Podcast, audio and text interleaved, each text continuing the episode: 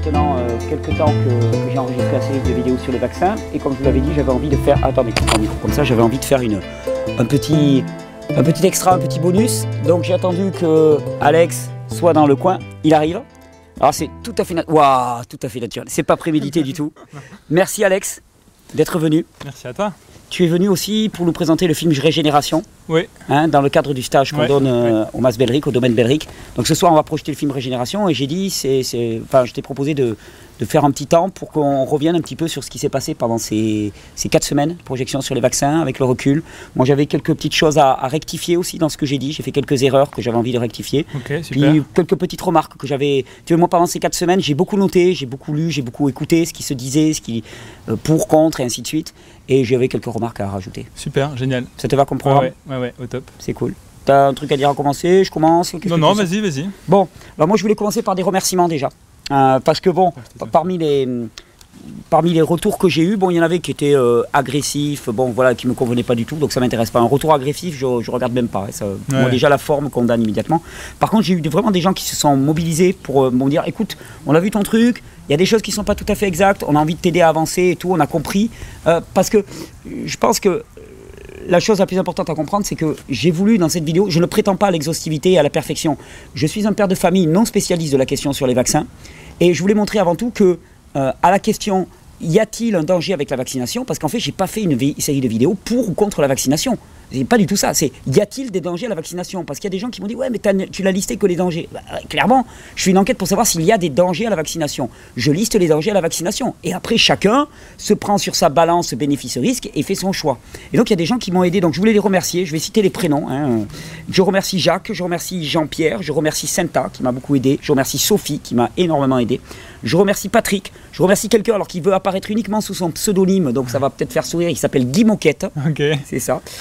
Je, je remercie aussi alors vraiment euh, toute l'équipe de Team Content for All. C'est l'équipe de traducteurs bénévoles qui ont traduit ces gros vidéos, travail, un énorme travail. En Euh, combien de langues? Ah bah écoute, en- en- c'était toujours en trois langues, anglais, français, sous-titrage anglais, français et arabe.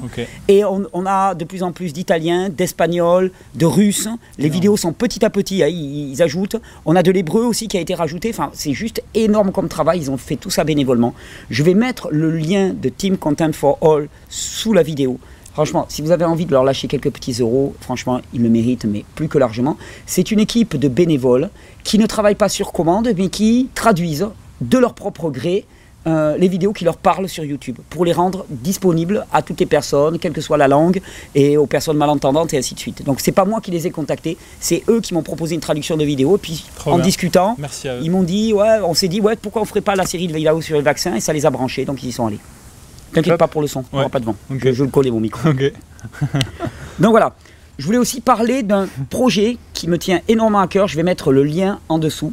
L'une des personnes avec qui j'ai relationné, qui fait partie d'une association pour la liberté vaccinale, la liberté de choix, m'a parlé d'un projet qu'ils avaient mis en place qui s'appelle les Sentinelles. Les Sentinelles, ce sont des personnes formées à la question vaccinale qui peuvent vous accompagner quand vous allez voir votre médecin et que vous demandez des aménagements, que vous voulez vacciner un peu plus tard vos enfants, que vous voulez un dialogue et que peut-être ça ne se passe pas exactement comme vous voulez, qu'il y a une forme de, pression qui est exercée de l'autre côté. Ce sont des gens qui sont équipés, habitués, qui ont aussi un discours qui peut convaincre le médecin et donc qui vous Hmm. fassent des facilitateurs, des médiateurs. Ça s'appelle les sentinelles. Et c'est partout en France. Ben, Il y en a, y en a partout en France. Cool. Il, y a- il faut qu'il y en ait de plus en plus. hein. donc euh, c'est aussi un appel aux personnes qui se sentent, euh, qui se sentent appelées par ce projet pour y participer. Je mettrai le lien juste en dessous de la vidéo et c'est vraiment un très beau projet euh, qui va dans le sens du choix libre et éclairé. Donc voilà, je voulais juste préciser quelque chose. Ma question à la base, c'était quels sont les dangers de la vaccination? Pas pour ou contre la vaccination. Parce que pour moi, la question pour ou contre la vaccination, c'est une question qui, est, euh, qui n'a pas de sens. Parce que la vaccination, ça n'existe pas. Est-ce qu'on parle de vaccination avec un max- max- vaccin monovalent ou un vaccin euh, Ouais. avec plusieurs valences dedans? Est-ce qu'on parle d'un va- d'un vaccin qui contient juste le- la, la rougeole ou rougeole, oreillon, rubéole Est-ce qu'on parle d'un vaccin avec des adjuvants ou sans adjuvants? Est-ce qu'on parle d'un vaccin qui est administré à deux mois ou un vaccin qui est administré à trois ans? Donc pour ou contre la vaccination dans l'absolu, ça n'a pas de sens. Moi, je voulais essayer de montrer qu'il y a des dangers à la vaccination, que ces dangers doivent être mis en, en rapport avec les avantages, et qu'avec ça, on peut. Chacun faisait son, son choix. Quoi. Oui, alors chacun fait son choix. Pour l'instant, c'est pas le cas. Oui, oui, non, non, Il n'y a pas la liberté vaccinale. Et c'était pour un appel à une concertation citoyenne et retrouver la liberté vaccinale. Mmh, mmh, retrouver la liberté de, de décider de ce qui va se passer pour euh, mes enfants et, et tout un chacun. C'était ça vraiment le plaidoyer. Et d'ailleurs, c'est marrant parce que la plupart des gens qui se posent des questions sur la vaccination, avec qui j'ai échangé, ne sont pas contre la vaccination. Ils sont pour la liberté vaccinale. Et c'est marrant parce que l'une des, l'une des, des stratagèmes des, de- des, des contre, des anti, des anti, C'est de monter une euh, sorte de, de guerre pour contre, non? Voilà, exactement. C'est de- tout de suite, on dit, le gars il pose des questions, il est contre la vaccination. Eh ouais. les mecs, la caricature, faut arrêter, c'est trop simple. Ouais, ouais. On n'a pas le droit de faire ça. C'est pas pour ou contre la vaccination, c'est y a-t-il des dangers et peut-être a-t-on le droit à la liberté vaccinale? Mm. C'est juste ça. Moi, je t'interdis pas de vacciner tes gamins, c'est ton problème. Mais par contre, moi, pour les miens, je voudrais pouvoir prendre une décision, d'ailleurs, que je ferai vaccin par vaccin. Je dirais, celui-là, non. Celui-là, euh, écoute, au vu de ce que je vois, pourquoi pas Mais pas maintenant, plus tard. Tu vois Parce que euh, vaccin ROR, par exemple, euh, Andrew Wakefield, hein, le, le fameux médecin qui a été tant décrié, a montré que la problématique, elle s'est située si on vaccinait entre 1 et 3 ans. Passé 3 ans, il a dit les problèmes liés au- à l'apparition de troubles autistiques, ils sont quasiment nuls. Ah oui. Donc toi, tu peux te dire, si tu tiens à vacciner, tu vas te dire, ok, mais euh, après 3 ans, quoi. Voilà. Tu vois, c'est juste ça. C'est trouver un peu d'intelligence. Et c'est vrai que c'est fréquent dans les débats, hein, quand, des personnes sont entre guillemets de mauvaise foi, c'est la caricature du discours de l'autre. Tu vois, on, le tourne en dérision, on en fait quelque chose qui n'est pas, et à ce moment-là, le débat est, exclu. Donc ça, c'est la première des choses. J'avais une autre remarque aussi à faire, c'est que souvent dans les débats, dans les, choses qui m'ont été euh, opposées, euh, on me disait souvent, non mais attends, regarde, dans le passé, tel vaccin a fait tel miracle, tel vaccin a fait tel miracle. Et moi, chaque fois, je répondais, la situation vaccinale, la situation sanitaire passée n'est pas la situation sanitaire présente. Moi, je veux une réflexion sur la question vaccinale aujourd'hui en France. Parce qu'il y avait des gens qui me disaient, ouais, mais regarde, la coqueluche, elle tue euh, 9000 personnes par an. Je dis, mais elle tue en France 9000 personnes par an? Ah non, non, non, non, en Afrique. Mais on, est, on, on raisonne en France, je Le raisonne pas contexte pour change l'Afrique. un peu. ouais, ouais. Ah oui, non, mais on- le contexte change un peu. Et si en plus tu mets dans l'équation le fait que certainement en Afrique, c'est pas une question de vaccin, c'est plutôt une question sanitaire, c'est une question d'accès à l'eau potable, de malnutrition et ainsi de suite, tu te dis, c'est peut-être pas des vaccins qu'il leur faut, mais euh, une vraie politique d'aide qui leur permet de retrouver euh, des cadre de vie un cadre adéquat. de vie adéquat dans lequel ils soient bien. hein. Donc, euh, parce que ça, pour moi, c'est faux aussi comme débat. Me dire, ah, en 1900, euh, le vaccin contre la rougeole, enfin, pas contre la rougeole, il n'existait pas, mais le vaccin contre telle maladie a sauvé tant de personnes. Bon, il faudrait encore le vérifier, mais même si c'est vrai, on n'est pas en 1900. Et en plus, les vaccins qui étaient administrés à l'époque n'ont rien à voir avec les vaccins qui sont administrés maintenant. Donc, c'est encore. c'est une mi- mise à jour vraiment de ce questionnement-là. Oui, c'est maintenant. Ouais. Maintenant, on raisonne maintenant, ici, en, France. fonction de, de Je suis en France. Hum, D'accord.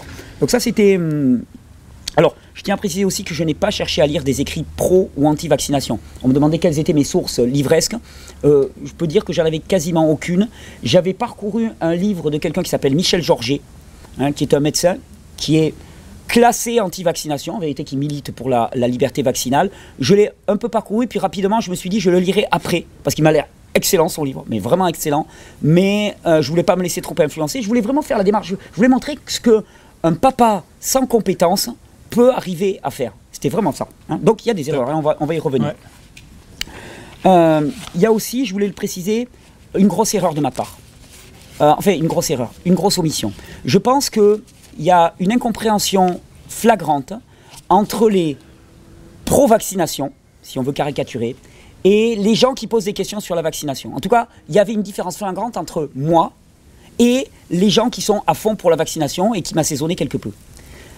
Et j'ai mis du temps à le comprendre. Et si je l'avais cerné, ça aurait changé la donne. Les gens qui étaient pro-vaccination veulent l'éradication des maladies. C'est-à-dire que pour eux, ils veulent que la rougeole disparaisse. Hmm. À titre personnel, je m'en fous éperdument que mon gamin ait la rougeole. Ce qui m'inquiéterait, c'est pas plutôt qu'il y ait plus de morts Ah, voilà, moi ce qui m'inquiéterait, c'est s'il y a un handicap. Mais Ouais. non, la plupart des gens te disent, parce que tu vois, moi j'ai sorti les courbes vaccinales, par exemple, dans lesquelles je te montrais que la mortalité pour la rougeole avait diminué bien avant le vaccin et que le vaccin n'avait pas changé grand-chose. Mais on me dit, oui, mais si on arrête de vacciner, par exemple, la rougeole remonte en flèche. Je dis, oui, mais est-ce elle- qu'elle tue? Est-ce qu'elle handicape? Est-ce qu'elle cause des problèmes? Parce que il y a Vas-y. Bah, et en plus, le 8 mai est à remettre en cause aussi, parce que si la courbe est descendante avant qu'on mette en place le, le vaccin, c'est pas dit et sûr et, certain que la courbe elle remonte ensuite Mais- si on enlève. Je veux dire, c'est pas aussi sûr que ça, si C'est pas aussi sûr que ça, mais on le voit des fois. On enlève, par exemple, on te dit, voilà, dans tel pays, on a arrêté de vacciner contre la coqueluche, et les Ouais. enfants font une coqueluche. Ok, mais moi, j'ai eu la coqueluche à la maison. C'est long, ça prend du temps. Mais si dans une balance bénéfice-risque, je dois choisir entre la coqueluche et un trouble neurologique, moi je préfère dix fois que mon gamin ait la coqueluche, même si c'est long. Ouais. Et par exemple, par rapport à la rougeole, c'est exactement la même chose. La rougeole en France ne tue plus. On ne peut pas faire une politique de santé sur, allez, deux ou trois cas. Ok, il y a eu deux ou trois morts à la rougeole actuellement. Déjà, premièrement, ce n'étaient pas des enfants. Il faut le savoir. hein, Ce n'étaient pas des enfants. Euh, C'était des personnes qui étaient fortement immunodéprimées. Deux ou trois morts, c'est trop. C'est évident. Et la douleur des familles, elle est totale. Donc, on ne peut pas rigoler avec ça. Il n'empêche qu'on ne peut pas faire une, politique de santé publique en imposant la vaccination à tout le monde, parce qu'il y a eu deux ou trois personnes immunodéprimées, donc des cas extrêmement particuliers, qui sont mortes de la rougeole. Actuellement, en France, on ne meurt plus de la rougeole. Donc moi, si sur une balance bénéfice-risque, on me dit, euh, globalement, la rougeole ne tue plus. Ton gamin va avoir la rougeole, il va avoir une poussée de fièvre, et ainsi de suite. Ok Parallèlement à ça, tu peux le vacciner. Par contre, avec le vaccin, il y a une chance, par exemple, sur 100 000, que le gamin, il y reste, il fasse une méningite foudroyante. Bah, moi, je veux pouvoir choisir. Je veux pouvoir dire, ok, qu'est-ce que je préfère? Une maladie qui risque d'arriver, qui va être handicapante un temps, c'est-à-dire il va être malade et puis après il va s'en sortir, ou un risque, même faible, de méningite foudroyante. Moi, en tant que père, je vais pouvoir prendre la décision. Normal. Donc, quelque part, je me suis rendu compte que chez les pro-vaccinations, et là je caricature un peu et je suis désolé, je ne vois pas d'autres termes hein, pour, le, pour le définir, chez les pro-vaccinations, il y a la volonté d'éradiquer les maladies. Moi, je ne veux pas éradiquer les maladies. D'ailleurs, parce que je pense que c'est une formidable bêtise. hein. Euh, on a coévolué avec les virus. Les virus sont une partie essentielle. Le virobiote humain, c'est 10 puissance 35 virus à peu près qui cohabitent actuellement dans ton, dans ton corps. Euh, les virus participent à ce qu'on appelle l'épigénétique, c'est-à-dire l'expression de notre, patrimoine génétique dans un environnement. Euh, je me base aussi, tu vois, par exemple, je, suis tombé par exemple sur un docteur, le docteur Frédéric Tanguy, j'ai pris quelques notes, hein, de l'Institut Pasteur, qui expliquait que par exemple, euh, dans le syndrome de la maladie de Hodgkin, c'est un, un- un- cancer, hein, cancer particulier, ben, ils se sont rendus compte que les personnes qui avaient la maladie de Hodgkin et qui, pendant qu'ils avaient la maladie, développaient la rougeole, avaient une rémission beaucoup plus rapide de la maladie de Hodgkin. Comme si le virus de la rougeole accélérait la guérison. Les virus utiles, la participation des infections virales à notre santé en général. Il y a beaucoup de pistes, je ne les ai pas du tout explorées, je ne suis pas un virologue, je ne suis pas spécialiste de ça, mais moi je ne veux pas la suppression des maladies, parce que je, je- je- je ne crois pas à ce rêve prométhéen de l'homme sans maladie. Je crois que c'est la nature de l'homme de- d'être touché par des virus, de les faire voir Et passer de dans faire son corps avec son, avec son environnement. Au final, on veut essayer de se séparer de lui, alors que c'est c'est un peu- l'amour qu'on veut peu- faire. C'est un peu, c'est un peu comment, comme je le ressens. Ouais, ouais. Donc c'est clair qu'on ne se comprenait pas parce que quand moi je sortais des courbes vaccinales dans lesquelles je disais regardez, euh, la rougeole ne tuait plus bien avant le vaccin. Les mecs me disent non mais regarde, on arrête de vacciner dans tel pays, la rougeole remonte. Mais on ne parle pas du tout de la même chose. Moi ce qui m'intéresse, ce qui pourrait m'interpeller, c'est si en arrêtant de vacciner contre la rougeole dans un pays, maintenant, en 2018, Mm, mm. la mortalité augmente. Alors si la mortalité augmente, liée à la rougeole, et qu'on arrive à le prouver, je veux dire, ok, il y a un problème, il y a un vrai problème. Mais si les cas de rougeole augmentent, c'est pas un problème. Les vaccins sont là pour empêcher les cas, les, pour empêcher la symptomatologie. Donc c'est normal que si on vaccine massivement, il n'y a pas de symptomatologie de la rougeole, on arrête de vacciner, il y a des cas de rougeole qui réapparaissent. C'est normal, c'est prévisible. Et c'est en aucun cas une invalidation de la démarche. ouais. On ne poursuit pas le même but. Et c'est pour ça que je pense qu'on ne se comprend pas. hein. Donc ça, c'était une grosse omission de ma part. Euh, L'autre question aussi, et que j'a- j'avais j'avais noté aussi, je veux dire, à quel prix veut-on ne pas souffrir? À quel prix veut-on ne pas être malade? À quel prix veut-on ne pas avoir la coqueluche, la rougeole, les oreillons ou la rubéole Qu'est-ce qu'on est prêt à payer comme prix? Et ça, euh, il faut quand même noter que si mon gamin est vacciné, d'accord, et qu'il y a un accident, et tout le monde reconnaîtra que ça peut arriver, il peut y avoir des accidents vaccinaux. Si mon gamin est vacciné qui a un accident, qui est-ce qui va l'assumer, le gamin, pendant toute sa vie, après cet accident? C'est pas l'État, c'est pas le médecin, c'est pas l'hôpital, Hmm. c'est moi. D'accord? Donc, je veux pouvoir dire à quel prix je veux éviter telle ou telle maladie à mon enfant. Parce que s'il y a un problème, c'est moi qui devrais l'assumer. Un enfant handicapé, c'est toute une famille qui bascule. hein. J'ai à côté, à proche de moi, des Mhm. familles d'enfants handicapés. Elles aiment énormément leur enfant, mais ça serait se, se voiler la face que de dire que c'est facile. C'est dur au quotidien, pour tout le monde. Hein, Donc, suivant quel algorithme on, on- on mesure la balance bénéfice-risque, ça aussi Tu vois, qui, Attends, qui- ouais, ouais. Non, mais tu vois, on me dit, voilà, la balance bénéfice-risque, elle est estimée par le gouvernement. Ok, mais qu'est-ce qu'ils prennent comme paramètre pour mesurer cette balance? Moi, je voudrais le savoir quand même. Parce que, est-ce qu'ils prennent les mêmes paramètres que moi? Est-ce qu'ils prennent des paramètres qui m'importent? Je ne sais pas trop. Je sais pas trop. Donc, on, voilà, moi, c'était un petit peu les, les, les questions que je me posais. Euh, j'avais noté encore. Non, j'avais ça. Alors, est-ce que tu veux que, rapidement, avant que tu me poses des questions, parce que toi, tu avais des questions, C'est ça. Est-ce que tu veux juste que j'évoque les erreurs que j'ai faites? Bien sûr, bien sûr. Vas-y, frappe-moi. Mea culpa. Ah, mea culpa, mea culpa. Non, j'ai fait des erreurs.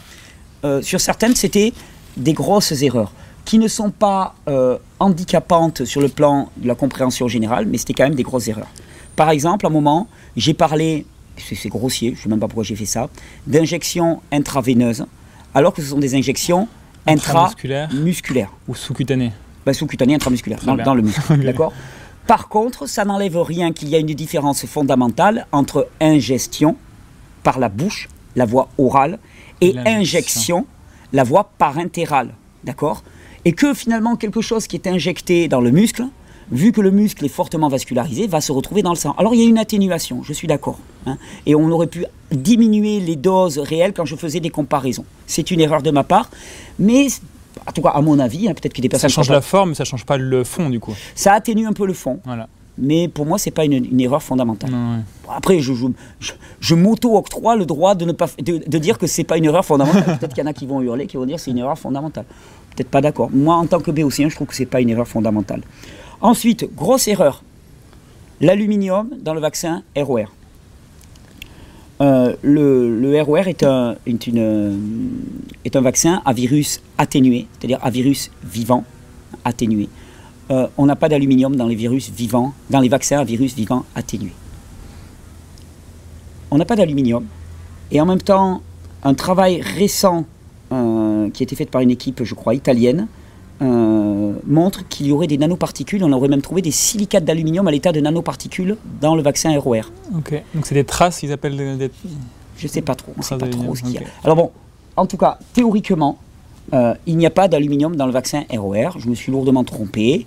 Et c'est une erreur de ma part. Je me suis planté, effectivement. Je ne connaissais pas la différence entre virus atténués et virus qui sont, euh, qui sont tués. Et j'ai relevé aussi que certaines fois tu parlais de mercure dans des vaccins, alors que le mercure ça fait 18 ans, enfin de ce que j'ai lu et compris qu'il n'était plus, non? Ça dépend. Ok. Alors effectivement, le, le- le mercure est absent de tous les vaccins unidoses. D'accord? Par contre, si tu vas dans une institution qui utilise des vaccins multidoses, vaccin multidose, ça veut dire que le médecin, il, prend sa seringue, il plonge dans un récipient et il va plonger plusieurs fois pour vacciner plusieurs personnes. hein. Et ça, ça se fait encore dans pas mal d'institutions. Dans les vaccins multidoses, il y a du mercure. On ne peut pas conserver un vaccin multidose sans mercure. Donc les gens qui me disaient ouais il n'y a plus de mercure, tu t'es basé sur des choses qui ne sont pas vraies, euh, c'est faux. Si vous allez chez le pharmacien chercher des vaccins, effectivement il n'y a plus de mercure. Alors il y en a eu, hein. On a quand même fait des grosses boulettes pendant pas mal de temps. Mais maintenant il n'y en a plus. Par contre, il y en a dans les vaccins multidoses. Donc euh, régler la question en disant Casa si c'est planté, c'est ridicule, c'est un peu facile parce qu'effectivement il y en a encore dans les vaccins multidoses. Voilà. Autre erreur, un vaccin hexavalent ne contient pas six fois plus d'aluminium. Oui. D'accord? Il contient une dose d'aluminium, il n'en contient pas 6, on n'en a pas besoin de 6. Et en même temps, je te dirais, pour moi, c'est pas, c'est pas, euh, c'est pas pertinent. Enfin, je veux dire, c'est pas, c'est pas un problème. Parce qu'on a montré que les problématiques arrivaient même à des très faibles doses. Et je citais cette étude, euh, Non-lin- Non-Linear Dose Response of Aluminium Hydroxide Adjuvant Particles, Selective Low Dose Neurotoxicity. En fait, euh, la réponse véritable de ce rapport, c'est il t'explique que parce que la dose injectée est extrêmement petite d'aluminium, elle a probablement pu favoriser la recapture de l'aluminium et son transport au cerveau. C'est pour ça que dans cette étude, on dit que la règle du plus on met de poison, plus c'est toxique ne s'applique pas ici. Au contraire, la plus faible dose devient la plus toxique. D'accord? Donc dans un vaccin hexavalent, il n'y a pas six fois plus d'aluminium, mais en fait, c'est pas si grave que ça parce qu'on se rend compte que la règle du c'est la dose qui fait le poison ne marche pas. Donc si on en met plus, c'est moins dangereux? Non. Non, mais si on en met très peu, c'est extrêmement Ça reste dangereux. dangereux. Ça reste ça. extrêmement dangereux. D'accord. Ça, Ok, c'est. je Ça, c'est... comprends. Alors ensuite, il y a un autre point, paraît-il, qui m'a été relevé. Alors ça, c'est pas moi qui l'ai vu, c'est un ami qui l'a vu. Regarde, attends, je vais changer un petit peu parce que là, au niveau luminosité, Ouais. tu deviens un peu sombre, mon gars. Attends, hop. On va t'éclairer là, quelque peu. Quelque peu. Je mets bien le point sur toi. Oui, donc j'ai relevé un point sur les macaques verts, non C'est ça, sur, sur les reins des. ouais, il paraît. Non, pas les macaques verts. Les, Les singes oui. verts ou les macaques. Ok. Paraît-il que je me suis trompé. Bon, ok. Ok, et je sais pas, j'ai pas compris, mais c'est vrai qu'on on m'a relaté, on m'a dit Thierry, t'as fait une grosse erreur, il y a, je sais plus qui, mais qui était pas content du tout, parce que tu t'avais parlé de singe vert ou de macaque. Next. Next. J'avais marqué dans mes notes, je le dis, hein, cru, c'est pas, c'est pas politiquement correct, rien à cirer. Vaccin multidose, tu m'en as parlé. Euh, Grosse discussion aussi qui ont eu lieu sur euh, la vaccination qui n'était pas équivalente à l'immunité naturelle. D'accord? Immunité mucosale, immunité humorale, immunité cellulaire. Euh, et donc, il y a des gens qui vont dire oui, mais alors tu n'as pas pris en compte l'immunité des lymphocytes T régulateurs, qui est l'immunité cellulaire. Je vais te dire, j'ai pas besoin d'études en double aveugle, peer review et tout ce que tu veux publier sur, sur PubMed pour savoir que la rencontre avec un virus dans mon environnement n'a strictement rien à voir avec le fait d'injecter un virus. Ça n'a rien à voir. L'essentiel de l'immunité est une immunité qui est au niveau des muqueuses de l'organisme, les bronches, les intestins, la peau. C'est là que se passe l'immunité. Si tu injectes, tu court-circuites cette immunité-là. Donc, elle, elle- elle ne, elle, ne- se, elle ne se confronte pas au virus. Ce n'est pas la même chose. Et j'ai pas besoin de grosses démonstrations. On, ne peut, pas- on peut pas non plus baser notre connaissance du monde uniquement sur ce qui est publié dans PubMed. Tu vois ce que je veux dire? Je, n'appréhende pas le monde au travers des études scientifiques. C'est bien de s'appuyer dessus, c'est très bien, c'est ce que j'ai fait au maximum, mais on peut avoir aussi une dose de, compréhension et d'intuition. Pour moi, c'est évident que rencontrer un virus dans notre environnement ou se l'injecter n'est pas la même chose. N'est pas du tout la même chose. Donc, ce ne sera pas la même, le même niveau de réponse immunitaire que tu vas développer. C'est pas du tout la même chose. Voilà, ça, c'est pour moi, ça ne se discute même pas. C'est pour ça que on m'a envoyé quelques liens de vidéos. Bon, il y en avait qui étaient agressifs, méprisants, donc là je laisse tomber, la caricature, la moquerie. Il y a certaines drôles. Il y en a un, ouais, je me suis marré, là, le gars, le qui est en. Provence, là, tu sais, avec son chien et un con, Ah, je, alors, je- euh. je le salue, je me suis bien marré. Je t'avoue que je me suis De bien même. marré. Tu l'as bien fait, tu as dû bosser en plus, chapeau, félicitations. J'en ai vu d'autres, peu importe. Euh, J'en ai vu une où le gars il était posé, pas agressif et tout, ça m'a fait plaisir. Par contre, rapidement, il dit voilà, euh, l'immunité vaccinale est équivalente à l'immunité naturelle. Donc j'ai arrêté la vidéo, je dis là, moi, mec, on peut pas avancer. Voilà, pour moi, là, c'est si tu prends ce préalable-là, on que peut tu pas. peux nous redire l'immunité? L'immunité vaccinale était équivalente à l'immunité naturelle. C'est-à-dire que ouais, ouais. la réponse du corps Ouais, à une injection vaccinale, hein, d'un virus atténué ou d'un virus mort, euh, était pour lui équivalente à l'immunité que développe le corps quand il est confronté naturellement à un virus de son environnement. Ça, c'est pas vrai. C'est- C'est absolument pas vrai. Donc voilà un petit peu ce que j'avais noté Euh, dans les erreurs. Euh, Moi, j'avais une petite question à te poser, Alex. Tu permets? Oui, bien sûr. Est-ce que tu t'es déjà fait vacciner? Oui, Oui. quand tu étais jeune. Est-ce que tu as lu la notice? Non. D'accord. Pourtant, pourtant, ça pourrait être intéressant. Mm. Est-ce que tu as vu quand même que les notices sont écrites en tout petit? Oui. D'accord. Est-ce que tu sais comment sont testés les vaccins Un petit peu? Il y a les essais de Mm. phase 0, de phase 1, de phase 2, de phase 3 et de phase 4. T'as- t'as- Tu connais un peu ça? Euh, sur le nombre de, pe- de personnes, c'est ça Exactement. Oui, oui. Les La phase 0, c'est des essais précliniques sur les animaux. Ouais. D'accord La phase 1, on teste le vaccin sur 10 à 100 personnes. La phase 2, sur 50 à 500 personnes environ. La phase 3, sur plusieurs milliers de personnes. Et si ça marche, donc 3, 4, 5 000 personnes. Et si ça marche, on étend. C'est la mise sur le marché. Et on fait un retour au bout de quelques années. Et à partir de là, les, les- les- les fabricants de vaccins établissent sur leur notice, et c'est toujours marqué, les effets indésirables reportés, et ils les Ouais. classent en rares, très rares, et ainsi de suite. Hmm. Et par je exemple... sens que tu allé chercher des. Ouais, je suis allé fouiller un petit peu. Oui, bah écoute, j'aime bien ça. hein.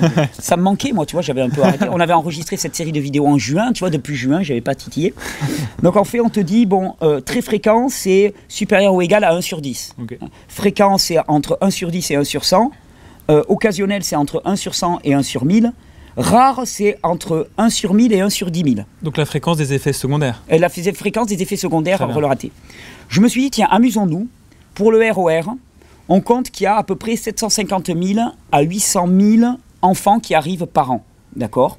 Ils vont recevoir deux injections pour le ROR. Donc on va dire qu'il va y avoir entre 1 500 000 et 1 600 000 injections réalisées. D'accord? Je me suis dit, tiens, on va voir par exemple sur un, un- un vaccin qui s'appelle l'Infrarix. Inf- Infrarix, je crois qu'il s'appelle. Euh, tiens, tiens, tiens, tiens, tiens. Euh, Priorix, non, pas Priorix. Ils ont toujours des noms, c'est Goldorak. c'est Priorix. Xanad, ouais, Astérix et tout. Donc Priorix. Je me suis dit, tiens, allons voir euh, le nombre d'effets secondaires reportés comme rares qui sont présents. Donc rares, considérant qu'il y a entre 1 500 000 et 1 600 000 injections, ça fait entre 160 et 1600 cas. D'accord? Qu'est-ce que je trouve dans les rares? Méningite, syndrome semblable à la rougeole, syndrome semblable aux oreillons. Et attends. Encéphalite, cérébellite, syndrome de type cérébellite. Encéphalite, hein, c'est quand même quelque chose qui est assez costaud. Euh, cérébellite, syndrome de, type cérébellite, transitoire, euh, trouble transitoire de la locomotion, ataxie transitoire, c'est-à-dire le gamin il est complètement, il bouge plus. Wow. Syndrome de Guillain-Barré, c'est un syndrome euh, de paralysie euh, progressive des membres. Myélite transverse, pareil, c'est une attaque de la gaine de myéline, on va dire type euh, sclérose en plaques. Névrite périphérique, c'est quand même costaud. Et ça, ça va concerner 160 à 1600 cas. C'est ce que reconnaît Par le an, du coup. par an, exactement. 160 à 1600 cas par an. Ça reporté aux 3 morts par an de la rougeole. Bénéfice-risque, chacun fait son truc. Et une dernière petite remarque. Sais-tu pourquoi, depuis quelques mois, Non. on nous balance énormément d'infos dans les médias hein, les médias qu'on connaît pour leur, leur intégrité, leur honnêteté, leur, Leur sincérité. leur sincérité, et puis le fait qu'ils soient indépendants. hein, tous les médias, sauf Vincent Lapierre, qui est vraiment pas indépendant, ça je dois le dire, mais en blague à part. Mais bon, euh, Oui. on entend parler de la rougeole tous les jours. Il y a un article tous les jours. Tu sais, sur mes, mon téléphone portable, j'ai eu une petite alerte Google, là, tu vois, pour avoir toutes les infos. Et tous les jours, il y avait un article. J'ai même C'est vu des série. euh, reportages où ils vont euh, voir les gens et tout. Ouais, bien sûr, bien sûr. Non, puis avec la dramaturgie qui va, qui va bien et tout. Oui, oui. En fait, il y a un calendrier euh, qui a été élaboré au niveau de l'OMS en 2012, je crois. Mm. Et leur critère qui permet de mesurer la bonne application du calendrier vaccinal, c'est les niveaux de couverture sur la rougeole. C'est-à-dire que pour qu'un État soit je suis tranquille, je suis rentré dans les clous, il faut qu'il ait la couverture vaccinale espérée pour la rougeole. C'est pour ça qu'ils mettent le paquet sur la rougeole, parce qu'en France, on n'est pas bon. On n'est pas bon. Les Français, ils, ils sont revêches. Tu vois, l'esprit Astérix, c'est pas Priorix, c'est Astérix. L'esprit Astérix. Et on- en fait, le Français, il, il- gave d'une certaine manière, il pose des questions. Tu vois, je veux dire, euh, juste, euh, c'est un peu comme quand je te disais, voilà, tu as quelqu'un qui débarque dans la rue avec une seringue, il te dit, je vais faire une picouse à ton gamin. Et le français, il dit euh, Attends, euh, tu veux le piquer avec quoi? Je peux savoir là parce que je me pose des questions. Et donc la France met vraiment la pression au niveau de la rougeole parce que sinon il va être recalé.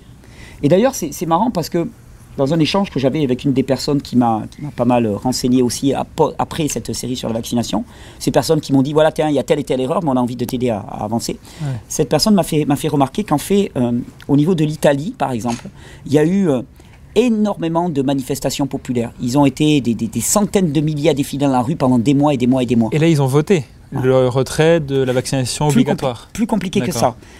Le Premier ministre lui-même était connu comme un anti-vaccination. Malgré ça, la vaccination a été généralisée. Ce qui veut dire que ce sont des politiques qui sont au-dessus du niveau des États. Ce que je veux dire par là, c'est que je ne milite pas pour que les gens descendent dans la rue pour manifester, pour demander au gouvernement, parce qu'en fait, globalement, les puissances qui sont en jeu dépassent largement la puissance des gouvernements. Moi, ce que je milite, c'est que pour que le gouvernement redonne la liberté vaccinale, pour qu'il dise à chaque parent, OK, on va maintenant, et puis qu'on organise des débats, des vrais débats à la télé, entre spécialistes, entre commissions indépendantes et ainsi de suite, et que chaque parent ait les données pour pouvoir faire des choix. Parce que je pense qu'un État lui-même ne pourra pas dire j'arrête la vaccination obligatoire. C'est très compliqué. En Italie, visiblement, il y a un parti, la Ligue du Nord, qui a obtenu un moratoire, c'est-à-dire une suspension pendant un an de la vaccination obligatoire, mais il y a toutes les chances qu'ils se les refassent imposer. Parce qu'il y a vraiment des groupes de pression, des enjeux financiers que j'avais montrés, qui sont tout sauf anodins. Donc il y a des pressions sur les États, les mecs, ils n'ont même pas la liberté de choisir. Hmm. Voilà. Voilà moi ce que je voulais un petit peu dire. Trop bien. Et du coup, bah, moi, je suis allé euh, faire un tour dans les commentaires, les, les réponses un peu des, hum, sur tes vidéos. Et même moi, même des, des questions un peu personnelles que, que j'avais sur la compréhension un peu de, de cette histoire. Et donc, la première question que j'ai avec toi, c'est euh, que c'est vrai, en fait, quand on me fait remarquer que, euh, par exemple, il y a eu l'extinction donc, de la diphtérie en 1923, de la rougeole en 1963, de la varicelle en 95, je me dis, waouh, mais en fait, si vraiment euh, l'éradication, entre guillemets, euh, de ces maladies-là serait due que... au Éradication de la rougeole non, de, bah, si, l'atténuation de, ces, parce qu'éradication, c'est pas éradiquer. non, oui, de, ces, de ces virus serait due essentiellement à, l'hygiène, Mm. qu'est-ce qui fait que en fait, euh, ça se ferait à des dates di- différentes que ce- Bon, je pense qu'il faudrait regarder vaccin par vaccin pour répondre, tu vois, je veux dire, de façon... dé- Euh, je suis pas un spécialiste, là, je vais... Alors, je vais me donner le droit, je- j'espère que vous me l'octroierez, euh, je vais me donner Deux le droit. jokers, Non. Ouais, alors attends, il y a un truc qui clignote en rouge, là, je vais aller regarder ce que Ouais. c'est, pas bon signe. But- but- Ah non. Je crois que c'est parce que ça dit que ça filme, non? Ouais, voilà, ouais. 1, 2, 1, 2. Ouais, ouais, non, ça, ça dit que ça filme. En fait, Un, tout va deux, bien. un, deux. C'est rouge, ça filme, donc c'est bon. Euh, je ne sais pas, il faudrait vraiment le regarder vaccin par vaccin. Euh, bon, il y avait certains vaccins, comme par exemple la, la polio, hein, la poliomyélite, j'avais montré qu'il y avait quand même en question euh, une question de nomenclature. C'est-à-dire qu'on a reclassé en non poliomyélite des maladies qui étaient qu'avant on classait en poliomyélite. Donc après, euh, C'est vrai qu'il faut voir un peu plus précisément parce que du coup je suis allé voir aussi moi la tuberculose qui en fait descend depuis 1980 1890 jusqu'à nos jours. Il y a quand même euh, donc deux gros pics de mortalité qui coïncident avec les deux guerres mondiales de, Voilà. de 1900. Donc c'est vrai qu'il faut voir un peu plus précisément. euh, il faudrait voir maladie par maladie, mortalité par mortalité. Je suis pas compétent pour répondre. Voilà, je n'ai pas les connaissances. J'ai pas recherché ça. Comme je te le dis, hein, je suis pas un spécialiste. C'est-à-dire que j'ai pas réponse à tout là-dessus. J'ai eu les réponses que je suis allé chercher.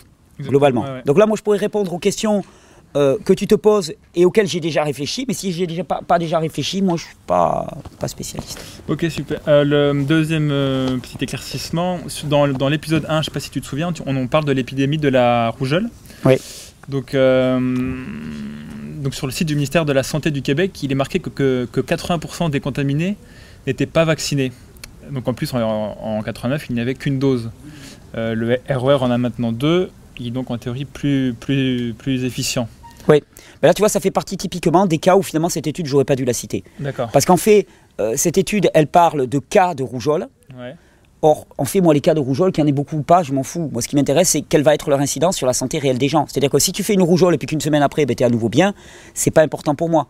Donc, cette question, tu vois, j'utilisais des statistiques pour dire voilà, ceux qui ont été touchés, c'est ceux qui avaient été vaccinés et ainsi de suite. En vérité, ce qu'il faudrait voir, c'est quelle a été l'incidence de la rougeole. C'est-à-dire, regarde, oui. ce que je vais t'expliquer par là, c'est on prend les populations, on dit tiens, il y a eu une épidémie de rougeole. Alors là aussi, hein, très intéressant. Tu sais que le terme pandémie, a vu sa a définition oui. à- jusque dans les années 2010 à peu près. Une pandémie, c'était euh, une forte occurrence de la maladie avec une forte mortalité. Et d'un seul coup, c'est devenu par un tour de passe-passe une pandémie, c'est quand il y a beaucoup de cas de la maladie. Mortalité, elle a disparu. D'accord Et depuis quand ça du coup tu sais, Je crois que c'est non 2010-2012 Ok, de mémoire. D'accord. De mémoire, je ne suis pas certain de mon coup.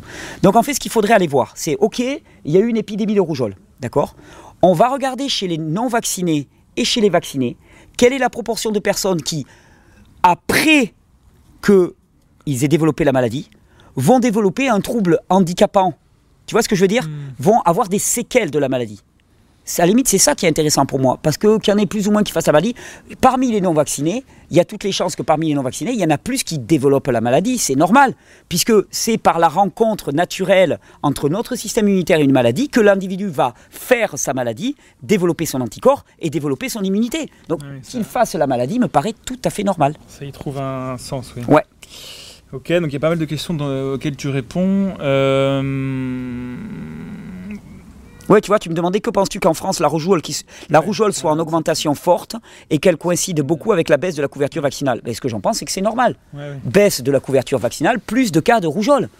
Et je dirais, tant Et mieux. après, ce qu'il faut juste savoir, c'est jusqu'à quel, euh, quel niveau de, de, de- de gravité, on va dire. Quelle est euh, l'incidence le- Quelle est l'incidence de ces cas de rougeole sur la santé publique globale? Est-ce qu'il y a des séquelles?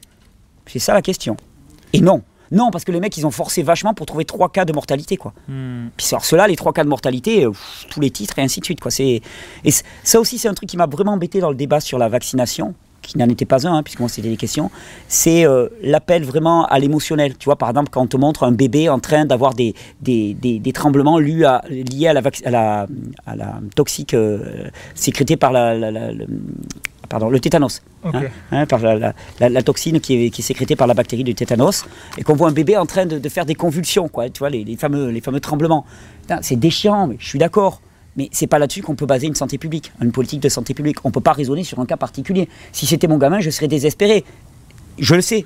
Mais on peut pas raisonner globalement sur un seul cas. Ça, c'est pas possible. Hmm. Après, je voulais te faire parler des lymphocytes, mais on en a parlé. Oui. Euh, dans je sais plus quel, quel, épisode on parlait de l'exavax. Et tu, euh, et tu disais donc qu'on avait retiré ce vaccin euh, dû à une cause euh, potentielle de mort, alors qu'en fait c'était dû plutôt à un manque d'efficacité d'une des, des, valences de ce vaccin. Pas, c'est pas ce que disent les responsables de l'étude. D'accord. Eux ils disent que, alors après ça va être dit contredit, eux ils disent que on a retiré en, disant, en prétextant le manque de valence, avant que eux puissent rendre les résultats de leur enquête, qui auraient demandé le retrait du vaccin par, à cause de sa dangerosité. Ok. Euh, excuse-moi, du coup, il y aura quelques blancs parce que je lis en même temps pour pas répéter. Euh, Oui, donc dans, dans l'épisode 1, tu me disais qu'en France, il n'existait pas de système de signalement des événements indésirables liés au vaccin. Oui. Or, sur Internet, du coup, moi, je suis allé voir et je, on trouve assez facilement le portail. Tu allé chercher par toi-même Mec. Tu m'avais promis que tu le ferais pas, quoi. Je ne suis pas. Ouais, ouais, je. Ah, d'accord. Tu m'avais dit que tu le ferais pas, Alex. Sérieux, tu joues je pas. Je suis un ouf, mec, je suis un ouf. Ah, t'es un ouf. et du coup, on trouve le portail de, de signalement des événements euh, sanitaires indésirables donc, sur le site du, du, ministère. Et le premier choix qui s'offre à nous, donc, c'est de, de sélectionner s'il s'agit d'un médicament ou d'un vaccin. Ouais. Et après, il y a un fonds de compensation qui s'appelle l'ONIAM. Voilà. D'accord. Pour suivre des personnes. Alors oui, donc effectivement, euh, il y en a un en France. Donc erreur de ma part. J'ai pas surtout parlé du VAERS et du, du NCVIP euh, aux États-Unis. Par contre, pour avoir proche de moi des personnes qui sont en attente d'une indemnisation par l'ONIAM, ça fait plus de trois ans et demi qui bataillent et que c'est un parcours du combattant. Donc, tu veux que je te le dise non politiquement correct, c'est du foutage de gueule. Ok. non mais je veux dire, c'est pas parce que l'institut existe qu'il est efficace et qu'il aide vraiment les familles. C'est du foutage de gueule, réellement. Je, vois comment ils bataillent pour monter des dossiers et ainsi de suite, c'est infernal. C'est vraiment infernal. Et donc, euh, bah, comme je te l'avais dit moi au début de, cette enquête, moi j'ai pris cette enquête en étant euh, très peu informé en fait. Je n'y connaissais presque rien. Mmh. Et donc là, ça fait quelques mois que je m'y intéresse et j'ai l'impression, tu me dis ce que tu en penses, que au final on trouve autant d'études pour que contre. Et au final, moi ça, ça ne me sert pas en fait. Et le truc qui me sert, c'est de trouver dans, dans l'histoire, en fait, ce qu'il en dit. Et de trouver, du coup, dans des, des euh, graphiques.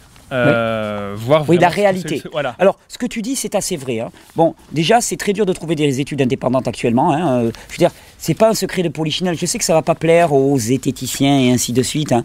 Mais franchement, la majorité des études sont pipotées, sont financées, sont... il y a des biais dans tous les sens. On est d'accord. Alors, le problème, ce qui est rigolo, c'est que euh, les pro-vaccination vont aller chercher les biais dans les études dites anti-vaccination. Mais par contre, c'est comme s'il n'y avait pas de biais dans les études pro-vaccination. Tu sais, faut pas rigoler, quoi, je veux dire, c'est partout pareil. Non, non, mais il y a du vrai là-dedans. Hein. Il y a du vrai. Par contre, s'appuyer sur l'histoire, par exemple, effectivement, là, tu me sors les décès dus à la rougeole en France. Hein, hmm. tu peux les montrer là, tu vois. On voit la courbe. Bon, on voit que euh, les décès dus à la rougeole en France diminuaient de façon drastique bien avant l'apparition du vaccin contre la rougeole.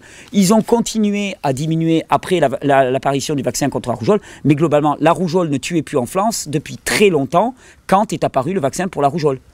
Quand on te dit le vaccin contre la rougeole en France a sauvé des millions de vies, c'est pipeau, c'est faux, c'est juste mmh. pas la réalité. Et là où c'est très intéressant pour moi de, de, se pencher un peu sur ça, c'est que c'est au final euh, la seule preuve entre guillemets ou les seules euh, pistes qu'on a où les deux camps sont pour en fait, où le, où le camp euh, pro-vaccination et le camp contre-vaccination en fait sont, sont d'accord sur, sur ces chiffres-là. Et, et, donc à partir de là, on peut enfin voilà, tirer une conclusion personnelle sur tout ça.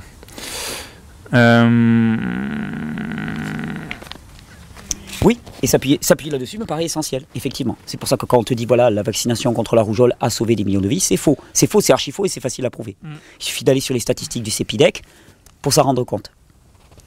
Euh, une petite question, quelle est la différence pourtant entre la vaccination et l'immunisation? Et du coup, une question que, mais on a, on a déjà un peu parlé, euh, de, fait-on vraiment euh, du bien aux malades en empêchant les conséquences de leur maladie sans s'intéresser aux causes? Ah non. La, symp- la symptomatologie. Oui, non, non, je, je pense que, euh, à titre personnel, je pense que la vaccination est généralement, alors je ne dis pas tout le temps, mais est généralement contre-productrice. C'est-à-dire que elle, elle, elle, elle- c'est du Canada Dry, quoi, tu vois. Ouais. Euh, C'est, c'est-à-dire, ça ressemble à de l'immunité, ça a le goût de l'immunité, ça a la couleur de l'immunité, mais ce n'est pas de l'immunité. Et c'est-à-dire qu'il y a une branche de notre système immunitaire qui est passée sous silence avec la vaccination, puisqu'on injecte la branche immunitaire, le, le côté du système immunitaire qui est le côté extérieur, on va dire, hein, qui est à la surface de nos muqueuses intestinales, bronchiques et aux surfaces de la peau, ben celui-là, il est court-circuité. Donc, en fait, c'est une immunité partielle, au mieux. Et je pense que c'est une formidable erreur. Euh, on lit aussi des, des phrases assez, euh, assez chocs euh, dans le sens où ils disent l'immunité naturelle n'a pu supprimer euh, la variole en 500 générations, la vaccination l'a fait en 10 ans. C'est faux. Ouais. C'est faux, je veux dire, il suffit d'aller regarder un petit peu. Même l'un des responsables de la politique vaccinale euh, sur la variole, le, le plan d'éradication de la variole, je t'en avais parlé, je me souviens plus comment il s'appelle, son nom, c'est un américain. Il te dit globalement que au début, bon, au début ils ont fait de la vaccination de masse, ça marchait pas. hein. Ensuite, ils ont fait la vaccination de la personne et de ses contacts, des personnes qui étaient autour. Mais même ça, ça marchait pas. Ils ont eu des pics de variole. Ils, ont eu, ils sont passés de 50 000 cas à 80 000 cas de variole en, en Inde deux ou trois ans après cette politique-là. Et vraiment, quand ils ont, ce qui a marché, c'est l'isolement de la personne. L'isolement de la personne. Alors bien sûr, il y en avait qui mouraient. Il y en avait qui mouraient de la variole, bien sûr, mais de toute façon, ils seraient quand même morts. Par contre, à partir du moment où ils étaient isolés, ben, ils ne le transmettaient plus, ils ont arrêté la variole. Et du coup, tu réponds, tu, tu réponds un peu à ma question suivante qui. C'est une question qui disait que, de ce que je comprenais moi, c'était qu'en gros, c'était la majorité, euh, enfin, c'était euh, l'hygiène qui contribuait majoritairement à euh, la diminution des, De la morbidité, de la de la mortalité. morbidité. Or, il y en a, en fait, comme, du coup, comme, comme, la, vari- comme la variole, qui est un virus qui se transmet principalement par, par l'air. Mm. Et que, bah, du coup, l'hygiène ne, ne- ne- ne suffit pas, en fait. Parce que, que, que, que ça soit dans un milieu très, très sain ou au beau, ou au beau milieu d'une fosse septique, bah, on peut transmettre ça. Oui, donc, bien sûr, il y a- c'est pour ça qu'il faut isoler les personnes. donc l'isolement. euh, Oui. est une Mais tu vois, la, ça. polio, par exemple, le virus de la polio se transmet par l'eau. hein, par des, de l'eau qui est souillée par des sels. C'est comme ça que se transmet le virus de la polio. Comment tu expliques Il y a un institut de vigilance en France, je vais peut-être retrouver, je l'avais mis dans mes notes. Il y a un institut de vigilance en France. hein, en France, il n'y a plus de polio depuis longtemps, Mm. d'accord? On vaccine toujours contre la polio. Mais il n'empêche que euh, la couverture vaccinale contre la polio, elle a fortement diminué. Et euh, en même temps, il y a eu plusieurs alertes polio. C'est-à-dire que cet institut de vigilance a détecté dans les années 2000 plusieurs fois des virus polio dans des eaux de boisson. Il n'y a pas eu d'épidémie. Qu'est-ce qui fait que maintenant il n'y a pas d'épidémie quand il y a des virus polio dans l'eau de boisson et qu'avant il y avait des épidémies? Ouais. alors que la couverture vaccinale Ouais. reste, reste pas si élevée que ça C'est que les conditions sanitaires et tout ont changé globalement. Donc ça Il y a des multiples paramètres et tout ramener à la vaccination, c'est une erreur et c'est- une euh, comment dire, c'est un tour de passe-passe. Euh, oui, donc une petite erreur qu'on a fait en- dans la vidéo 2, que le tétravalent, en fait, c'est pas 4 vaccins en un, mais 3 en une. Ouais, voilà. Bah, c'est tétra. hein. Euh, Oui, euh, on nous dit aussi qu'on trouve donc 20 microgrammes de, de, de formaldéhyde dans un vaccin. Et c'est vrai, et quand on recherche, on trouve que dans une simple poire, on trouve donc euh, 6000 microgrammes, donc euh, dans une poire de 100, de 100 grammes. Euh, Ça, j'ai adoré. ouais. J'ai adoré, je, vais- ça. je vais te dire, mais j'ai adoré parce qu'en plus, tu vois, moi je m'étais dit, il n'y a que dans le camp des anti-vaccins qu'on a ces espèces de photos chocs qui publient sur Oui, Facebook avec des phrases, tu vois, un petit peu, Ah, les vaccins ont tué tant de personnes et tout, tu vois, parfois sont un peu ridicules. Putain, je me suis dit, même les pro-vaccins qui se veulent rationalistes, ils peuvent nous sortir des, des Ouais. bêtises plus grosses qu'eux, quoi. Bon, alors, formaldéhyde. hein, le formaldéhyde, euh, les, les formaldéhydes sont liés à des cas d'impuissance, de stérilité et ainsi de suite, à des doses de quelques parties par million. D'accord? Hein, On est d'accord. Il y a dans la poire environ 6000 microgrammes. Hein. ça veut dire euh, 0,6 0,6 grammes si je fais la, bonne conversion. D'accord? Donc largement au-dessus des doses qui sont données toxiques pour les formaldéhydes. Donc globalement, le simple fait de manger une poire devrait te, rendre stérile pour la fin de tes jours. C'est que le formaldéhyde que tu vas trouver dans une poire et le formaldéhyde de synthèse qu'on peut retrouver dans les vaccins, dans les pesticides et ainsi de suite, ou dans les, dans les jouets par exemple avec formaldéhyde, n'a strictement rien à voir. On ne parle pas du tout des mêmes produits. Ouais, ouais, d'accord. On compare deux choses. peu- Ouais, et les, facile, mecs, et les, et les mecs qui, qui- qui font ça, d'après moi, le savent. D'accord. Voilà. Donc tu sais, c'est pas faire play les gars. Et du coup, il y a un truc euh, où j'aimerais que tu m'éclaires, c'est que. Attends, en parlant, en parlant d'éclairage, je crois qu'on va se balancer un éclairage. Allez. Tu permets Ouais. Tu, t'as- tu re- lis, lis tes notes. Ok. Je fais une coupure ou pas Pendant que tu lis tes notes? Non, ça va. Ok. Alors tu parles, parle et parle. Dis un peu ton ressenti là, à chaud et tout quoi. Ok, n'importe quoi. Qu'est-ce que je te dise Alors là, à chaud, euh, il fait froid, mais à chaud, euh, bah, je dirais que je suis principalement bien, quoi. hein, C'est. On va le piéger, vous allez voir. On va le piéger. J'ai encore 3-4 trucs.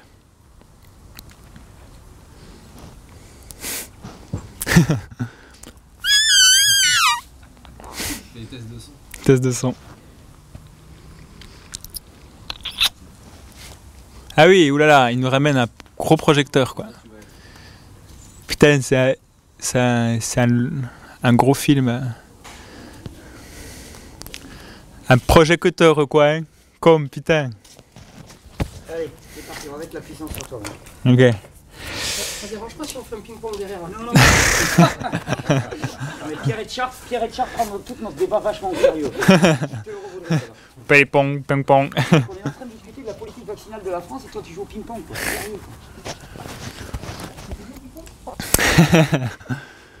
Pas mal, nickel, nickel. Ça éclaire un petit peu Beau gosse en plus. Ouais, beau gosse en plus.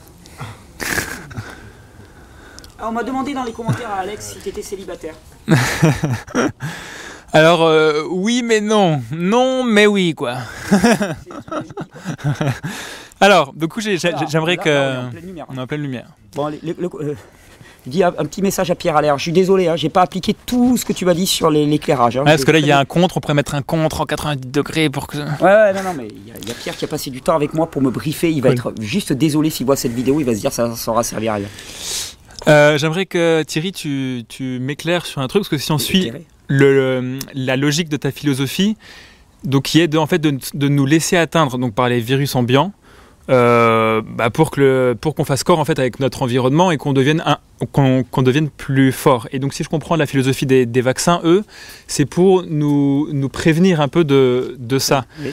Mais est-ce qu'il n'y a pas un équilibre entre les deux? Parce que si tu joues au jeu de résister à ton, à- à ton environnement, mais que ton corps n'est pas assez fort et que tu meurs, bon ben, t'as joué au jeu, mais t'es mort. Oui. Est-ce qu'il n'y a pas un équilibre entre À voir. C'est pour ça que. de renforcer du coup son immunité euh, Oui, et puis bon, peut-être que, la- enfin, je veux dire, la- c'est la question de la liberté vaccinale. Ça ne veut pas dire pour ou contre. Ça veut dire qu'il y a certainement des cas où ça peut être envisagé, oui, dans certaines conditions, avec certains produits, pour répondre à certaines finalités. Tu vois, c'est pas. C'est pour ça que je te dis la question pour ou contre la vaccination, c'est une question ridicule. Quoi. Enfin, je veux dire, c'est, tu peux pas être pour ou contre dans l'absolu, Ouais. c'est impossible. Il faut voir les cas, quoi, plus- quand, à quel âge, pour qui, dans quelles circonstances, pour répondre à quelle finalité. Hmm. Ok. Euh, Il y a un autre truc qui a l'air de mettre d'accord tout le monde, c'est que le système euh, mucosal est en fait euh, euh, fait partie donc de l'immunité la plus forte du corps. C'est l'un des points de- du, du- ouais, du- du système immunitaire important, très important. Et j'avais une question. Est-ce qu'il n'y a pas des recherches qui sont faites dans le sens euh, pour que les vaccins on les on les ingère plutôt euh, que de les injecter pour passer par a, cette voie-là? certains, il y a certains vaccins oraux, je ne sais pas. D'accord. Mais au final, ce que je me dis après, c'est ce que, c'est ce que fait un peu la, la, la vie, quoi. C'est qu'on passe par là et que Bah, c'est une certaine de. Rencontres des, des- des virus dans ton environnement et tu y réponds et ton système immunitaire se structure en fonction de ça, oui, naturellement. J'ai aussi lu une phrase assez folle qui m'a fait euh, bondir euh, de mon lit, enfin, ou de. Euh, que, en gros, les vaccins euh, mobilisent donc 0,1% du, du système immunitaire et on pourrait dire donc qu'un nourrisson peut en- donc en, en recevoir 10 000. Ah, Je propose à la personne qui a fait ce, a- a- test de commencer sur elle, de recevoir 10 000 vaccins, de voir comment ça se passe. Ouais, c'est vrai qu'il y a des- Puis techniquement, tu vois, pour accueillir un, vac- un- un nourrisson dans la vie, tu vas lui faire 10 000 vaccins. Enfin, je veux dire, c'est. C'est des chiffres qui sont lancés, on peut lancer n'importe quoi. Enfin, tu Ouais, vois ce que je veux dire c'est- c'est- Ça n'a pas de sens. C'est pas juste pour dire que ce que tu me dis, c'est c'est Un peu, mais c'est pas grave. Mais non, mais tu, tu- tu te fais le porte-parole. euh, voilà. Des- Ouais. ah oui, euh, parmi tous les débunkages que tu as, Ah, eu j'ai- j'ai- et que tu j'ai- as subis, J'ai appris ce mot débunkage. C'est- assez, assez désagréable comme mot. Hein. Ouais, on pourrait écoute, dire. euh, on passe outre. ouais, c'est un peu le chevalier blanc. Quoi. Tu vois, c'est les, les gens qui viennent démasquer, le démasquage. Et euh, donc, parmi tous ces débunkages, euh, quelles informations donc, tu, as, tu as découvert parmi ton enquête et qui n'ont pas été euh, dé- dé- démenties un peu par, par les chercheurs ou par ceux qui Ouais. sont contre Il y a- pour du coup d'ailleurs, je suis vachement déçu parce qu'il y a des tas de questions qui n'ont pas été débattues et qui me paraissent vraiment intéressantes. Comme lesquelles? Ben, la question de l'immunité hétérosubtypique. C'est-à-dire que l'immunité vaccinale a, a priori, de ce, tout ce que je vois, cible une partie de l'immunité. ben, disons qu'elle elle développe une immunité avec un, un spectre très étroit. Anticorps et, et Non. cellulaire. Du Oui, coup. puis surtout, ce- je veux dire, c'est euh, une souche virale peut, peut évoluer et l'immunité vaccinale va être vraiment sur une souche en particulier. Alors que la rencontre avec une souche virale dans un environnement naturel sur des conditions normales va développer une immunité à large spectre qui permet d'être beaucoup plus résistant quand la souche virale va évoluer. Bon, ça, par exemple, la question de l'immunité hétérosubtypique, elle n'est pas apparue. La question aussi du, du fait que euh, la, la vaccination exerce une pression faible, on va dire, sur les virus et bactéries, ce qui fait que ça favorise quelque part la sélection de souches beaucoup plus virulentes. Hein, C'est quelque chose qu'on connaît avec l'utilisation des antibiotiques en veux-tu, en voilà, qui fait que maintenant on se retrouve avec des, ce qu'ils appellent des superbugs, donc des, des, des, des, des- des- des bactéries qui ont, qui ont vraiment vécu hein, de la musculation grâce à ces antibiotiques qu'on a utilisés en veux-tu, en voilà, pas aux doses suffisantes. Donc on en mettait, mais pas assez pour, pour les tuer co- complètement. Et donc finalement on se retrouvait à faire de la sélection. Ben là on se retrouve exactement la même- dans la même situation. Donc tout ça, c'est des choses qu'on aurait pu débattre, hein, qui, qui sont intéressantes et qu'on a, qui n'ont pas été débattues. Non. Euh, dans un des épisodes, on parle de la composition des vaccins. Euh, Est-ce que tu pourrais nous éclairer sur le fait qu'un produit puisse se trouver dans la production des vaccins sans être présent dans le produit final? Comme Mm. l'éthylène glycol, par exemple. Non, Parce que du coup, non? Moi, je suis pas compétent. Ok. Euh, Joker. voilà, on, a, parlé de, de l'aluminium, donc qui se trouvait sous forme d'hydroxyde d'aluminium. Oui. Euh, donc une seule dose d'adjuvant pour euh, les vaccins un peu sur. euh, Ah, t'as vu, je t'ai eu. hein. Ouais, J'en ai parlé avant, mal de- avant, avant ouais, qu'arrivent tes questions. Non, non, mais c'est comme je te disais, j'ai eu des retours très, très intelligents, hein, de personnes qui ont vraiment voulu me faire un retour, non pas pour, euh, pour essayer de me casser ou m'humilier, mais juste pour me dire, bon là, t'as as fait une boulette Ouais. et il faut le reconnaître, quoi, donc je le reconnais volontiers. Euh, autre question un peu, parce que du coup j'en parle un peu à mes potes ou, ou quoi, et, euh, et la question c'était, ok, dans le cas où le terrain est faible, donc le corps est faible, euh, est-il... euh, et euh, le, le- le- la, phi- la philosophie de- des, des vaccins était pertinente dans ce cas-là? Dans ce cas où ben, on entraîne on- et on... Ça, on va te dire, ça dépend. Ça dépend quel vaccin, quand, à quel âge, dans quelles conditions. on peut pas. Puis pourquoi est-ce que tu as besoin d'entraînement? Enfin, c'est autant de questions qu'il faut se poser. Il n'y a pas de réponse absolue, quoi. Ok, c'était un peu une question. ouais. Euh, les virus Non, non, atténués et euh, inertes, bon ok, on en a parlé. Ouais. Mais écoute, on, on commence à faire... euh, On a fait le tour à peu près. hein. le trou. Attends, attends, parce qu'il y avait une question finale qui, Ah au ouais. final symbolisait un peu pour moi le, Ah ouais, t'as prévu le. Vas-y, lâche-toi. le climax à la fin. Bon, c'est pas... Ah, c'est bien, c'est bien, intensité et tout. On voit le mec qui fait du cinéma. Vas-y. Euh, attends, attends, parce que du coup je dis en même temps. Vas-y, parle, parle, fais. Alors, donc je lis en même temps que toi dans la non. cinquième vidéo. Non, c'est laquelle? Bon, on va en mettre une petite. Alors, il faut dire quand même que j'ai pris Alex euh, au dépourvu, hein, parce que on, est- on était censé l'avoir fait précédemment, on l'a pas fait comme on voulait, donc on la reprend maintenant. Et là, il est en pleine tournée pour présenter l'excellent film Régénération, le film, donc il est un petit peu perturbé. Puis le succès lui monte en haut à la tête, quoi. Quelque part, là, il est plus du tout dans ce trip, voilà, dans ce trip sur la vaccination. Ok. Euh... Vas-y, parle encore. Oui non, mais vas-y, pose ta question, vas-y, lâche. Ça fera un peu cinéma d'auteur euh, français, tu vois. C'est bien, il y a des blancs. On pourrait faire, le faire en noir et blanc, ça serait encore plus expérimental. Oui, euh, dans une des, des vidéos, on parle de comment sont testés les vaccins. Et on faisait la, la comparaison que euh, les, te- les- les vaccins étaient testés. Donc, par exemple, le vaccin contre la rougeole était testé euh, en parallèle euh, au vaccin. Donc, je vais Oui, dire versus, n'importe quoi, versus un vaccin qui contient tout, tout autant d'adjuvants. qu'ils étaient quand même comparés à des vaccins de sérum phy- physiologique. Et que ça, c'était en plus. Et qu'en fait, et qu'il s'explique euh, dans ce cas-là, dans, dans- dans le sens où s'il y a un euh, problème, eh ben, si, on, si, on, si on le teste que par rapport à un sérum physiologique, on ne peut pas savoir d'où vient la cause. Et du coup, c'est c'est pour ça que, Ah, tu veux dire que le fait de le, de le, de le, de le- de les, comparer. adjuvants sont, sont nombreux, il s'agit juste de, de faire des tests en enlevant à chaque fois juste un, un adjuvant. Pas, pas tous, pour voir lequel en fait créerait un, Enfin, moi, j'ai vu, pas mal de j'ai vu pas mal de tests qui étaient faits sans sérum physiologique comme base de référence. Donc, euh, donc euh, je peux pas te répondre. C'était ça la question finale? Non, Ah bon? Mais je la retrouve pas. Mais alors, c'était quoi la question finale? Elle parlait de quoi? Parlait de vaccin ou c'était une toute autre chose? Bah oui, oui. non, mais ça parlait de la, de la philosophie un peu plus, euh, un peu plus globale. Mais bon. Est-ce que ça a répondu quand même à l'essentiel de tes Ah bah questions oui, oui, toutes. Tu sais, moi, ce que je voulais surtout faire dans cette série de vidéos, hein, comme ça je parle un petit peu, c'était euh, montrer quelle pouvait être la démarche de quelqu'un qui n'est pas compétent, a priori, qui n'a pas de domaine de compétence, et qui essaie de se poser des questions à partir de, de- de questions qui sont logiques. Par exemple, tu vois, tu m'avais dit toi-même, tu te souviens quand on avait enregistré la série de vidéos, tu me dis euh, comment est-ce que les enfants non vaccinés peuvent infecter les enfants vaccinés s'ils sont vaccinés? Tu vois, des choses comme ça, tu vois, des, des trucs tout bêtes de, de bon sens, un petit peu, de monsieur tout le monde, et essayer d'aller creuser ça. La question aussi, moi, de la différence qu'il y avait entre rencontrer un vaccin, par, un, un virus parce qu'il a été injecté, ou une bactérie parce qu'il a été injecté, que ce soit un intramusculaire ou un intraveineux, peu importe, mais qu'il a été injecté dans le milieu intérieur, et le fait de le rencontrer dans son environnement, il me semblait intuitivement, c'était évident pour moi que c'était deux choses complètement différentes. Donc on ne pouvait pas comparer la résultante de ces deux mécanismes, tu vois. Et tout ça, j'avais besoin d'aller le vérifier. Et c'est ce que je suis allé vérifier. Que balancer euh, des, des- des adjuvants comme on le balançait était certainement problémaque. Tu as trouvé ta question? Non. Ah bon, bon, alors tant pis. Donc voilà, tout ça, je suis allé le vérifier, je l'ai vérifié, c'est ce que je voulais savoir. Et, et- et c'est vrai que maintenant, tu vois, tu, on- plusieurs fois dans les questions, tu me disais, ouais, est-ce que tu es pour ou contre les vaccins, et ainsi de suite. S'il y a quelque chose pour lequel je suis pour, je serai La liberté vaccinale. oui, ah oui, ça, je, je pourrais volontiers être euh, militant pour la liberté vaccinale. Je serais surtout militant pour qu'on on se donne les moyens vraiment d'évaluer cette euh, politique de santé publique. Et puis surtout, pareil, comme je disais dans la dernière vidéo, quoi, qu'on commence à faire une politique de santé, non pas une politique de la maladie, quoi, globalement. Parce que actuellement, tous nos curseurs sont indexés. On, on ne parle, on ne connaît la santé du corps que ça va faire plaisir au Pierre et de Charmoyen, ça. Mais on ne connaît la santé du corps qu'au travers de la maladie. C'est-à-dire que le corps, il ne nous intéresse que quand on est malade. C'est bon, je l'ai. Eh, Mais attends, attends, je finis mon truc non, parce, que tu vas, parce que tu vas pas me faire ton scud là. On ne, on ne connaît, on ne s'intéresse au corps que quand il est malade et quand il est en pleine santé, on n'en a rien à cirer quoi. Et ça, ça peut pas marcher quoi. On on n'a pas le droit d'avoir un tel rapport au corps. Enfin, on n'a pas le droit. Ça ne marche pas. Une politique de santé, c'est une politique qui commence euh, dès, dès l'école qui apprend aux enfants comment est fait leur physiologie. Là, nous, dans le, dans le stage, par exemple, on a, on a Pierre Etchard qui vient nous faire des cours. C'est quelqu'un qui est très pointu en termes de physiologie. hein, c'est un ostéopathe à la base, qui fait des cours à haut niveau. Et là, qui vient nous dire, je suis pas là pour vous parler de maladie, je vous dis comment le corps est structuré.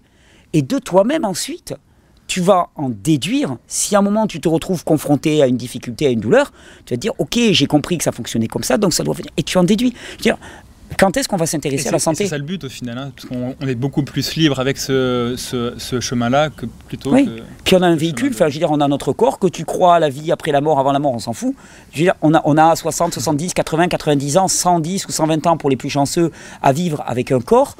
Et je veux dire, c'est- c'est c'est quand même totalement aberrant, et je suis le premier à m'en rendre compte pour moi-même, d'être aussi ignorant sur notre corps. Mm, mm. Je veux dire, c'est- moi, c'est Si pour si ça que j'ai fait le film hein, de, de régénération. C'est qu'à un moment, je me suis trouvé bête en fait à ne pas savoir comment mon corps euh, fon- fonctionnait. Et c'était c'est assez fou en fait. C'est Ouais. tristement fou de, Ah, puis- rendre compte qu'à 25 ans, t'es là. Bon, en fait, je sais pas ce qui se passe. Quoi. Et moi, il n'y a pas longtemps, j'avais une copine comme ça. Elle avait un, un problème, un, un problème de démarrage. D'accord? Elle est allée voir un, un garagiste qui lui a fait un devis. Il devait lui changer le démarreur et ainsi de suite.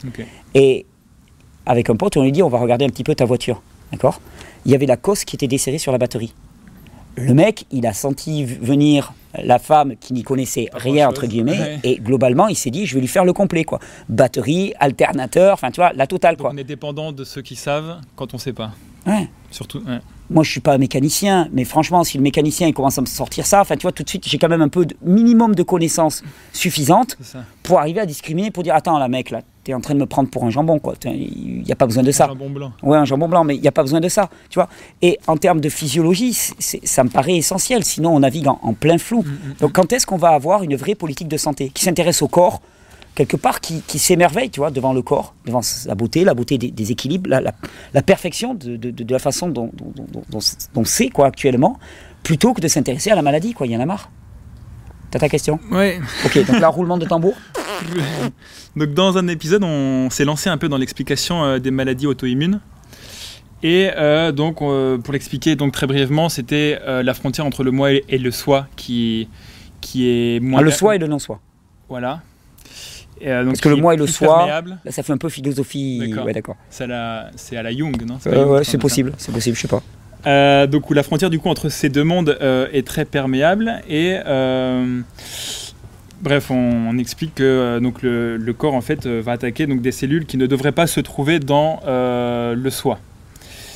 donc des cellules du non-soi qui se retrouvent dans le soi. Et donc, dans l'autre monde, et donc dans, dans l'autre manière de comprendre le corps, de, tout ce que j'ai cherché, parce que ça j'ai pas mal euh, cherché sur ces explications-là, on nous dit juste qu'en fait qu'il y a un moment, il y a un- un- une sorte de bug du corps dans la production euh, des, lymphocytes et que c'est comme ça et qu'on l'explique pas. Donc ça, ça rejoint un peu ce que, ce que, ce que tu viens de dire. En fait, c'est où on se place dans la vision de, bah, du corps en fait qui est plus complexe que nous et, et qu'on ne comprendra jamais aussi bien en fait. On est, on est... Et donc dans l'autre monde où ben, euh, plutôt que d'avoir l'humilité de dire ben, que le corps est plus complexe que nous et plus, plus intelligent que nous, on dit ok c'est lui qui va pas, c'est un, c'est un bug et tout. Est-ce que tu vois là où je veux en venir? Oui, je vois où tu veux en venir. Mais effectivement, Sur moi. on ne- Oui, oui, mais on, on- j'insiste beaucoup dans le cours là-dessus. C'est-à-dire qu'il y, a- il y a vraiment ces, ces des modèles théo- théoriques qui s'opposent. Un modèle théorique euh, qui, qui a le regard braqué sur l'extérieur, sur le microbe, sur le virus extérieur, et sur les solutions pour l'empêcher de rentrer, enfin voilà, sur toutes les solutions technologiques pour l'empêcher de rentrer, et qui méconnaît d'une certaine manière la merveille du corps humain. La, merveille des mécanismes en jeu, des mécanismes d'homéostasie, d'homéorésie, de d'hormèse, de tous ces flux dynamiques qui, qui, ne tendent que vers une seule chose, c'est-à-dire un rétablissement des paramètres de la santé. C'est-à-dire que euh, comprendre que toute notre vie, notre corps, il va vers la santé. Il va, il va, il va. On a beau aller dans n'importe quelle direction tout le temps. Que, et, et ça, c'est, c'est- C'est un peu comme si de par notre mode de vie, on faisait euh, trois pas en arrière, mais que le corps, lui, il fait quand même deux pas en avant. deux C'est- pas Des en fois, on se dit, ouais, ouais, voilà, euh, si tu bouffes des McDo, euh, tu vas pas vers la régénération. Non, non, ton corps en permanence, que tu, son il, but. il va vers là. naturel. Par contre, si toi, tu vas à fond en marche arrière par tes actes de tous les jours, ben, la manifestation, la résultante de deux pas en avant, trois pas en arrière, ça va être un pas en arrière. Hmm. D'accord? Mais le corps va en permanence vers la pleine santé, vers l'équilibrage et ainsi de suite. Donc oui, ce sont deux visions antagonistes d'une certaine manière qui s'affrontent. Une vision qui est axée sur le symptôme, l'éradication du symptôme, l'éradication de la maladie, la suppression de la souffrance, euh, qui j'appellerais moi une vision un peu prométhéenne, qui met la technologie, l'intellect humain en avant, et une vision plus, plus hygiéniste de terrain, globale, qui s'émerveille devant le vivant, Plus qui essaie... Qui... Ouais, bon, après là, c'est c'est des jugements de valeur, donc Ah. ça, les mecs, ils vont pas oui, apprécier. Ils vont dire, toi, t'es pas humble et moi, je suis humble. Donc, tu vois, tout de suite, c'est. Voilà, pour, pour le, pour le débat, ça va pas le faire, mais je veux dire, quelque part, quelque chose qui remet la primauté sur le vivant, sur le corps, qui, qui s'émerveille devant et qui, qui, qui, qui, qui- essaye d'abord de, de- de comprendre. Donc, pour comprendre, il faut connaître, quoi, d'une certaine manière, tu vois. Et, et- et ça, c'est ce qui fait cruellement défaut. C'est-à-dire que on agit sans connaître. On agit d'une certaine manière un peu au hasard. Et puis, quelques temps après, on dit, eh ben, on enlève le mercure parce qu'il y avait un problème, on enlève telle chose. Puis, oups, oh, les antibiotiques, finalement, c'est pas automatique. Après avoir passé des années à essayer de fourguer de- des antibiotiques, en veux-tu, en voilà. hein. Oui, bien sûr, bien sûr. Donc, euh, c'est là où il y a vraiment euh, une question, c'est-à-dire quand est-ce qu'on fait une politique de santé publique? Quand est-ce que la physiologie est enseignée à l'école comme première matière? Avant de, se, la jouer avec français, maths et ainsi de suite, c'est très joli. Mais quand est-ce que la physiologie est la première matière? Parce que c'est c'est ta vie qui en dépend. Et c'est vrai qu'on enseigne plus la maladie que, que la vie, en fait, que la santé. Oui, oui, oui, bon, on, est dans un, on est dans un référentiel de la maladie. Voilà. Ouais, ouais. On est dans un référentiel de la maladie. Et c'est vraiment ça qui, qu'il faudrait pour changer. En tout cas, j'espère que le, le travail que je fais en vidéo contribue à ça et j'espère que cette série sur la vaccination aura permis de lever des questions et de donner en- envie aux gens d'aller plus loin. Donc, qu'il y ait des erreurs, il n'y a pas de souci. De toute façon, je disais, à tout- j'ai mis mes documents de recherche pour que les gens puissent se rendre compte qu'il y avait des erreurs. Mhm. Aucun problème. Tant mieux. Si vous êtes rendu compte qu'il y avait des erreurs, tant mieux. Ça prouve déjà que vous avez fait ce début de travail De qui est de ne pas me croire. Ne me croyez pas et allez vérifier. Je trouve que euh, non, non, mais je trouve que c'est important. Mais oui, mais c'est bon, après, euh, eh, le gourou existe aussi par les gouroutisés. Hein. Non, je veux dire, enfin, on se fabrique, on on on se fabrique son gourou, quoi. Tu vois, euh, c'est. C'est un sujet qui m'intéressait, j'ai eu envie de le partager parce que ce que je trouvais m'impressionnait, tu vois, je me suis dit, waouh, bon, ben ça j'ai envie de le partager, c'est ma passion de le partager, puis c'est tout. Top. Pour Merci toi en tout cas. pour Super. tout ce temps que Merci Alex. Nous, on va aller regarder le film Régénération, Ouais. qui lui parle de santé, C'est parle ça. de belles histoires et indexé C'est sur la santé, qui est en salle, qui va être diffusé. Je vous encourage à aller sur Régénération, le film, Ouais. Que Slash blog. Là, il y a Slash- toutes les dates. slash blog. Slash blog. Slash blog. Il y a toutes les dates. en- Il sera surtout de octobre jusqu'à janvier. Et la sortie nationale le 21 novembre. Et voilà. Et le 28 octobre, Sur, euh, sur Paris. sur Paris, à la et capitale. début novembre Et j'y serai, moi, à Paris. Ouais. Et début Grosse novembre aussi. Et on va, on va essayer aussi euh, de faire une projection à Perpignan dans un méga cinéma Cool. de l'espace. On pourrait le faire en 3D, le film? On peut essayer, ouais. On peut essayer. Sans Dolby Stereo et tout. Merci Alex. Merci à toi. Merci beaucoup.